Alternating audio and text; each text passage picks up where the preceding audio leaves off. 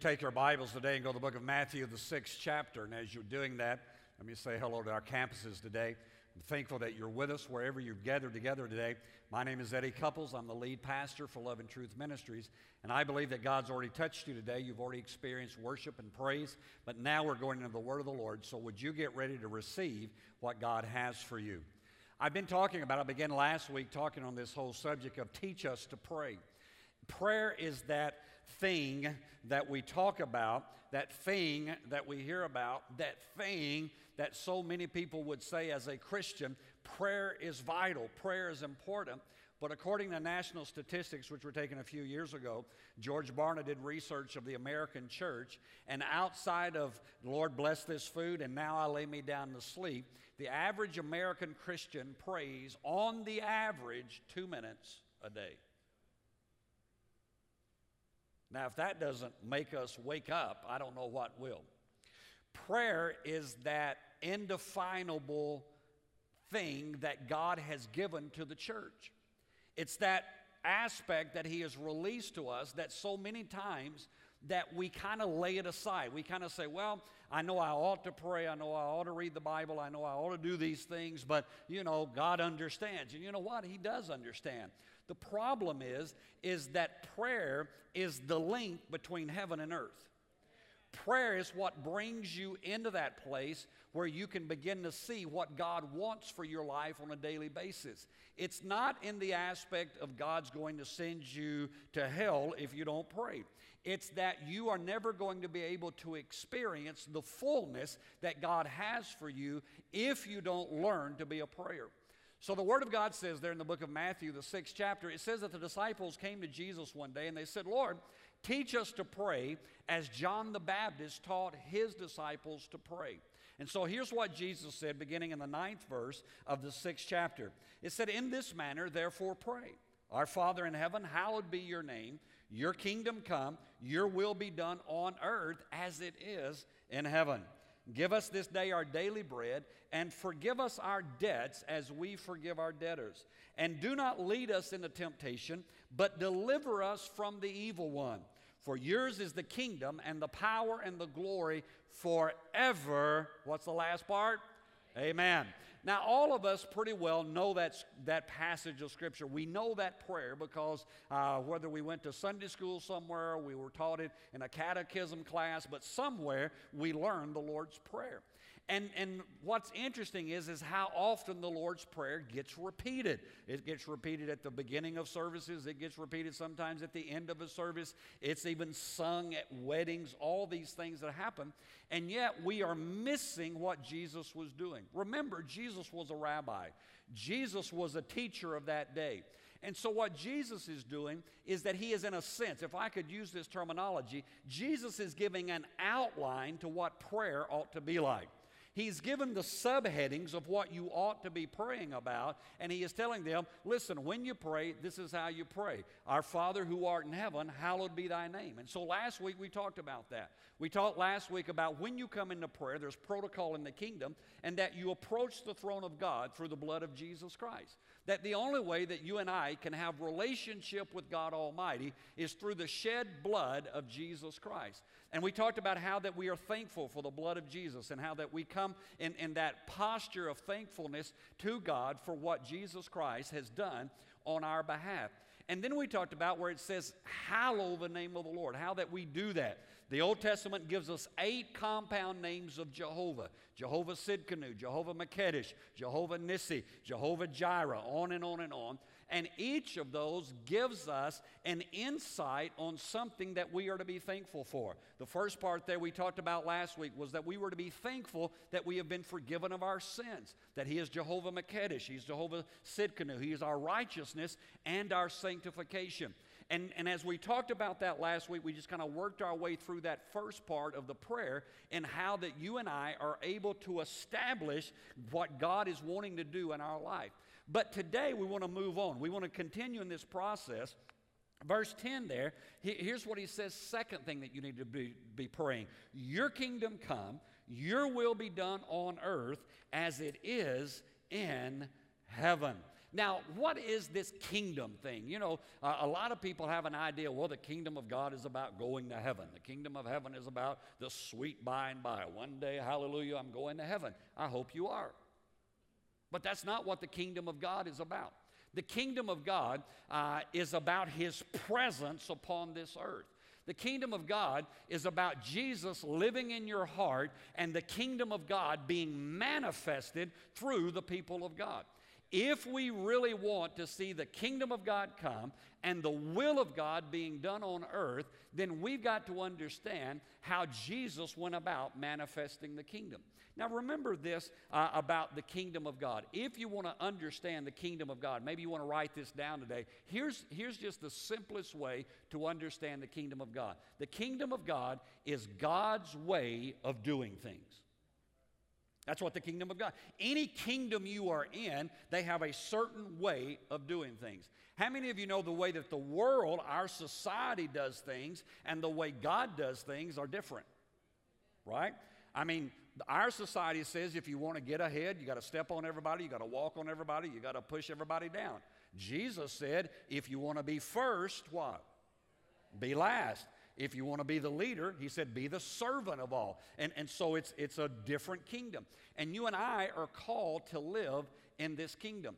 And, and how do we go about that? The interesting thing that I've found is that so many of us have grown up in the kingdom of this world to such an extent that even after we get saved, we don't know how to operate in the kingdom of heaven. What is this aspect of saying, Kingdom of heaven, come to earth, and your will be done on earth? Lord, what, what is that about? Now, let me ask a question to you today.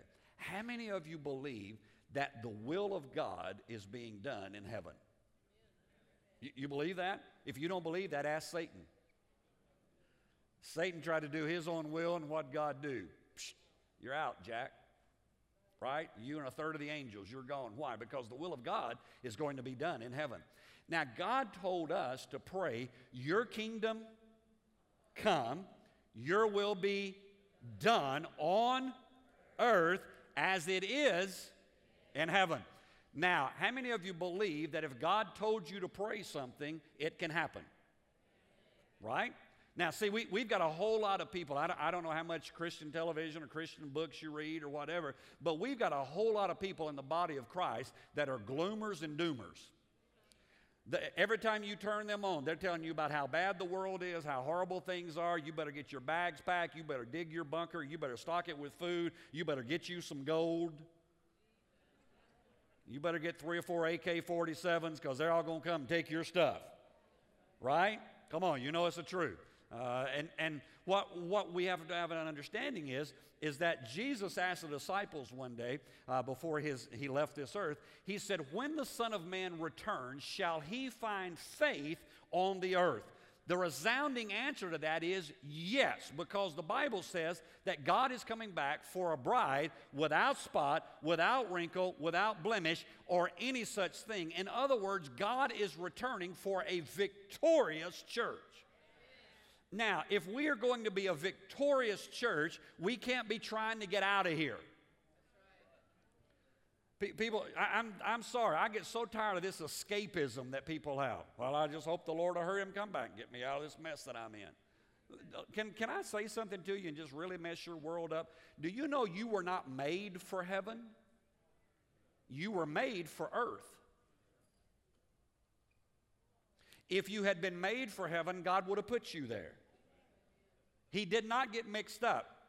He put you here to take care of His kingdom here. And I don't really want to mess everything up, but the Bible does talk about that there's a new heaven and a new.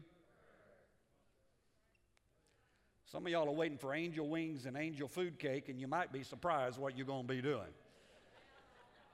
I'll leave that alone. Here's, here's what I want to tell you. The Word of God tells us that we are to establish God's kingdom. God says you have the authority as a believer that you've been given a name that's above every name, the name of Jesus. You have received that name, and you've been given that authority to establish the kingdom of God upon this earth. And so today I want to show you four areas as you pray, as you're praying, Lord, your kingdom come, your will be done on earth as it is in heaven. I want to show you four areas of your life and your existence that you need to be establishing the kingdom of God in. The first one is you need to establish the kingdom of God in yourself. Right? I mean, I can't be praying about everybody else and everything else if the kingdom of God's not established in me, first of all. Now, I, always just start off saying, Lord, I, I want to be in right relationship with you. I, I, want today to live in right relationship. Now, I don't know about you, but I find that my life has a tendency to go off course. I, I mean, it's, it's I'm, I'm living for God, I'm doing good, but I, I, I kind of find myself it's kind of like when your car gets out of alignment.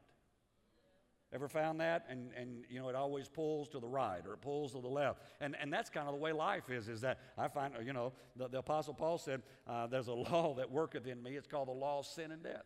And, and he said, those things that I would not do, those are the things I find myself doing. And, and he said, there's this tension, there's this struggle.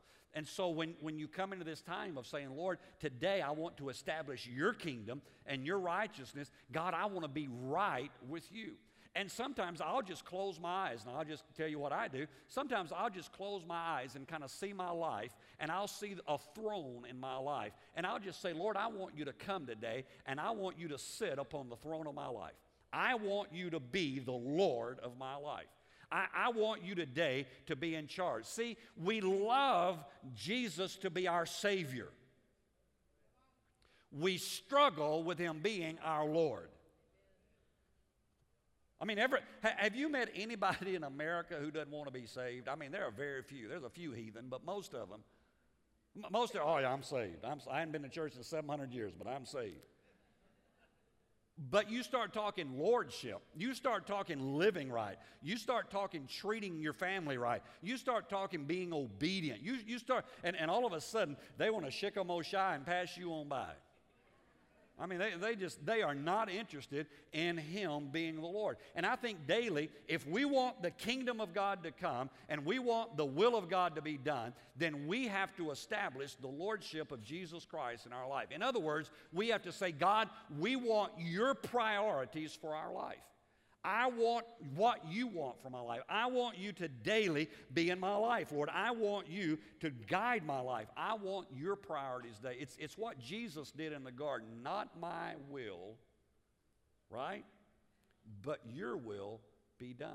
And so you, you just you spend some time there. Some, some days that may be three minutes, and some days that may be 33 minutes. But you just spend time there and you're just seeking the Lord. Lord, today I'm just asking that my life line up with your purpose. I'm asking today, Lord, Lord, today I've, I've got some business appointments, and today uh, I'm going to be dealing with this situation today. And, and you begin to pray about the concerns of the day. Do you know that the Bible says that you are to cast all your cares upon Him because He cares for you?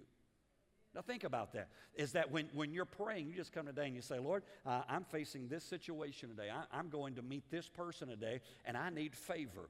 What, what would happen to us if before we approached anything in life, we had already established the kingdom of God and the righteousness of God in that dimension? Your business dealings would go simpler. Your family would be better. Every aspect of your life would be different if you would daily establish God's kingdom and God's righteousness in, in your life. And, and I think you just ought to ask Him, Lord, would you today just empower me uh, with your abilities? Would you just give me today your might and your strength? Let, let me, how many of you at, at the end of the day sometime, you get to that end of the day and you've been running wide open, but you don't feel like you've accomplished anything? Right? Lord, today I just pray that I'm efficient, that I'm doing. See, I think you can pray about everything. People say, oh no, you can only pray about the big things. Well, what's big to God? The guy, the man, the creator, whatever you want to refer to him as, uh, when he stepped out and said, Let there be, and there was, well, I, I can pray for a headache, but I can't pray for cancer. Really? You think one's bigger to God than the other? Well, I can pray for $20, but I can't pray for $20,000. Really? Right? I, I mean, there, there's nothing that's too insignificant or too big for you to pray about. And I think, I think a lot of us wait. We, we, how many of you have ever had your child come to you when they, maybe they're two or three years old and, and they've broke a toy, they, this favorite toy they've got, and it's broken. And they come to you and they are weeping and wailing and gnashing of teeth. Right? Come on, you know I'm right. I mean, they are just, and, and their whole world is upside down. You look at that and go, it's a 39 cent toy. I mean, to you, it's no problem. We'll go to Walmart and get another one, or we'll fix this one. It's the same way with us. When we come to God, to, to God, everything is small. The great I am, everything is small. So that's why I think you ought to pray about big stuff, but I think you ought to pray about little stuff. I think you ought to pray about everything in your life. And so you just come and say, Lord, today I want to establish your authority and your rulership in my life, in every area of my life. Then, secondly, what you want to establish the kingdom of God in is that you want to establish God's kingdom, His will, His purpose within your family. Amen. I wonder if we would establish the kingdom of God in our family if we wouldn't have more peace. Because He is Jehovah Shalom, the Lord God, our peace. Boy, it gets quiet when I preach good. See, we, we need to ask the Lord, Lord, today, I, if, if you're married, Lord, I pray today for my spouse. I pray that you'd bless them today. God, you know what they're facing, you know what they're going through today, and, and you just get real specific about them. And, and then you pray about your children. How, how many of you have children? Aren't they wonderful? Don't you just want to, some days,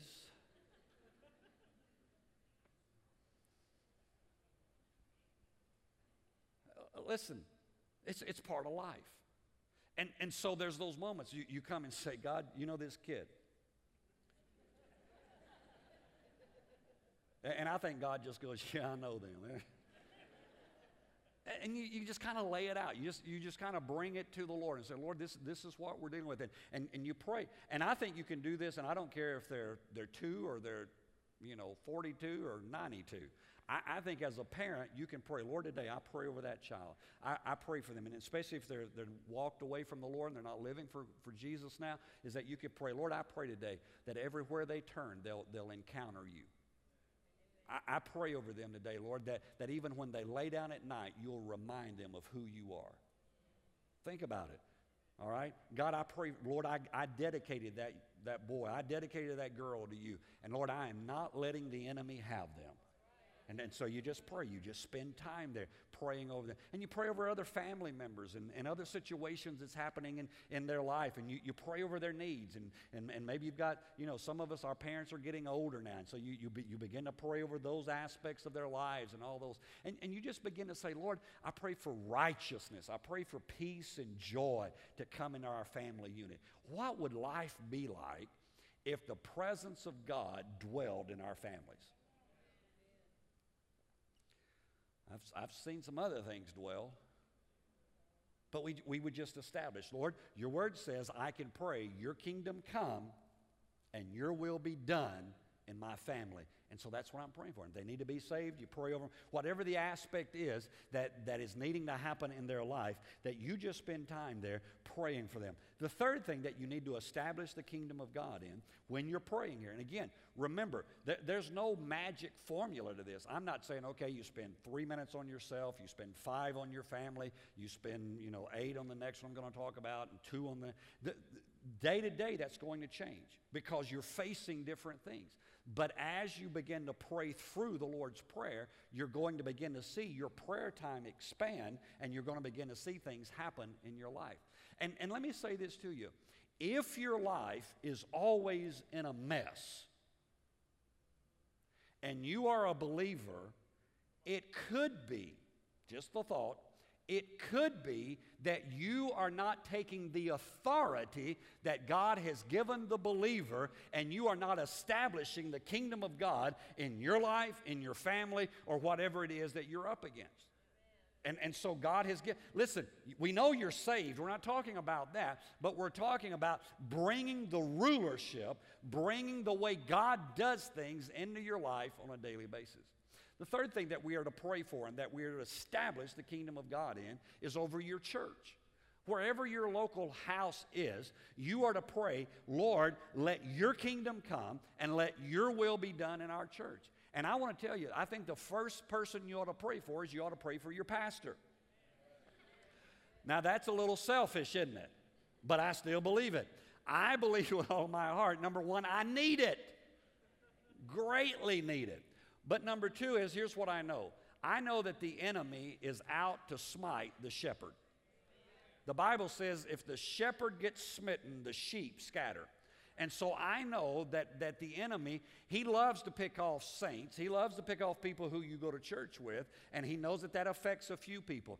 But he also knows that if he can get a minister, if he can get a pastor, if he can get one uh, who stands weekly and brings forth the Word of God, if he can get them to fail in any arena, then the church gets another black eye, and there's all these people who come to the surface and say, See, I told you.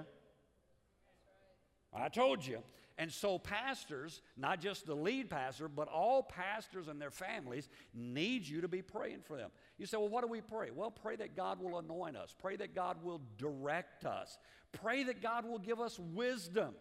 Uh, you know what? It takes wisdom to lead people. It takes wisdom to take a church where God wants it to. And, and what I love about it is that the book of James says if anyone lacks wisdom, if they'll ask of God, he'll give it generously. And so that's one of my favorite prayers is day in and day out. I'm saying, God, I need your wisdom. But I encourage you, pray that for your pastors and your pastoral staff, that we have the wisdom of God and that we are a channel of the Holy Spirit so that the presence of God can flow through us.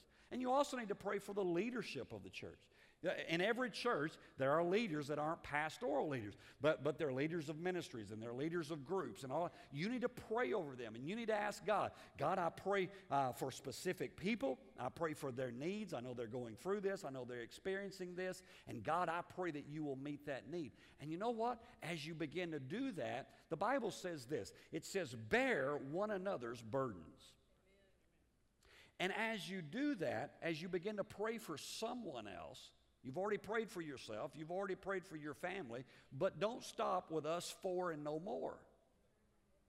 Keep praying. Keep asking God. I pray over the leadership of the house. I pray, Lord, that you will use them and help them uh, to become what God wants this house to be, and, and, and, and on and on. And, and then I, I'll give you another thing you ought to pray for in the church. I think you ought to pray for the faithfulness of the people of the house.